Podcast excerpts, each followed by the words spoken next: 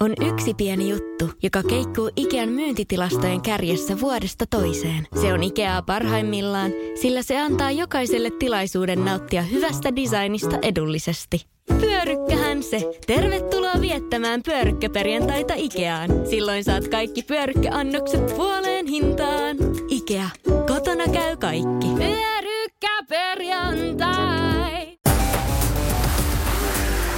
Tämä on liikennegrilli. Sinä kysyt ja kysymys grillissä tirisee liikennegurumme Jussi Pohjonen. Lähetä oma liikenteeseen liittyvä probleemasi Radionova liikenteessä ohjelmaan osoitteessa radionova.fi tai Whatsappilla plus 358 108 06000. yleisöltä kysymys. Miksi aina sunnuntaisin kulkee niin paljon erikoiskuljetuksia, tai ainakin siltä tuntuu, kun kuuntelee Novaa? Ja sitten tässä on vielä laitettu viittaus kasitiehen. Onko tietoa? tai ainakin valistunut arvaus on, erikoiskuljetus on kuitenkin kuljetus, joka tota, mitoiltaan poikkeaa tavallisista tieliikenteen kaikista kuljetuksista ja saattaa sitten aiheuttaa erilaisia toimenpiteitä, vähintäänkin liikenteen ohjaamistarvetta tai kiertoteitä tai reittejä, mitä niin kuin normaalisti liikenne ei kulje ja sitä kautta sitten yleensä normaali liikenne häiriytyy ja haittaantuu, niin kyllähän sitten sunnuntai-iltaisin erityisesti, kun tämmöinen niin kuin sanotaan viikonlopun paluuliikennekin rupeaa rauhoittumaan, niin tuolla on vähän vähemmän liikennettä, eli tarkoituksena on varmaan ihan peli mielessä niin kuin laittaa semmoisen hiljaisen liikenteen aikaan, jolloin haitta muille olisi mahdollisimman vähäinen. Siitä mä uskoisin, että on kysymys ja, ja tota, tietysti varmaan myöskin sitten se, että jos jotakin koneen tai laitteen osia kuljetetaan, niin ne on sitten työviikolla valmiina siellä, kun on saatu kuljetukset perille. Joku siis osaa käyttää pelisilmää. Mm. Melkein kaikki, ja se on oma kysymyksensä, miksi ne kaikki kulkevat Pohjois-Pohjanmaalla. By the way, Oulaisten kaupungin katuverkon piirissä muuten kulkee erikoiskuljetus seuraavan 40 minuutin ajan. 48 metriä mitaltaan liikenne pysäytetään ajoittain. No niin, juuri näin. Sitten Heti rupesi kiinnostamaan, että mikähän tämä mahtaa olla, mikä on niin pitkä, kai se on niin kuin tuulivoimalan lapa varmaankin. Mm. No sitten ihan jotain muuta. Olen sen verran vanha akka, että sain aikoinaan kaupan päälle ajokorttiin moottoripyörän ajo-oikeuden. Koskaan en ole moottoripyörällä ajanut, enkä ja ihan hyvä ehkä niin.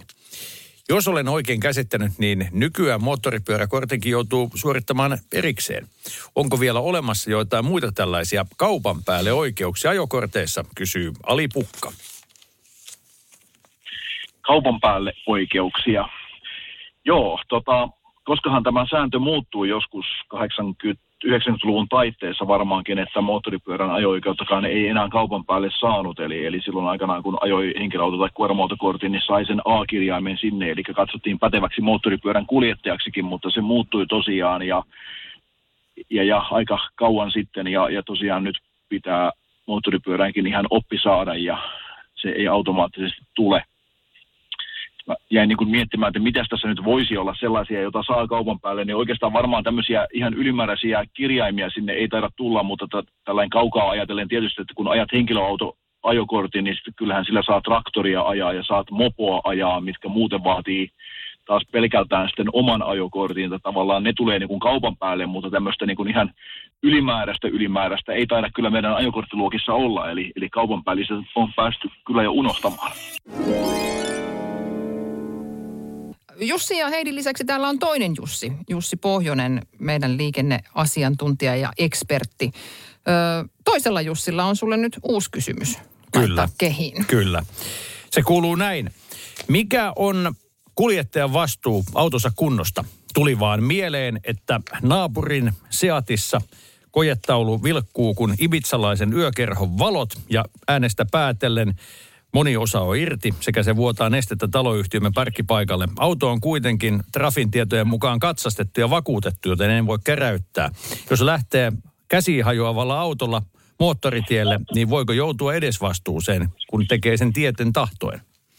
Kysyy anonyymi nimimerkki.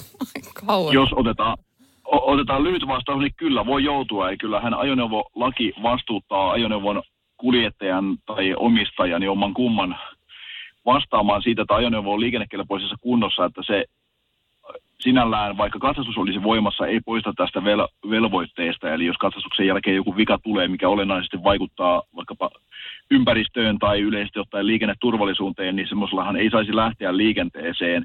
Laissa taitaa olla joku poikkeama, että se ei koske matkan aikana todettua vikaa, eli jos siinä just ajon aikana nyt tulee joku tämmöinen vika, niin sitä ei tarvitse ruveta siellä missään tien varressa korjaamaan, mutta sitten sen jälkeen pitäisi välittömästi ryhtyä toimenpiteisiin, että vika tai puute tulisi korjattua. Ja tämä koskee nyt muun muassa vaikkapa valovikoja, että ei kannata kovin montaa viikkoa pitää valovikaista autoa käytössä, koska sehän on periaatteessa lain vastasta.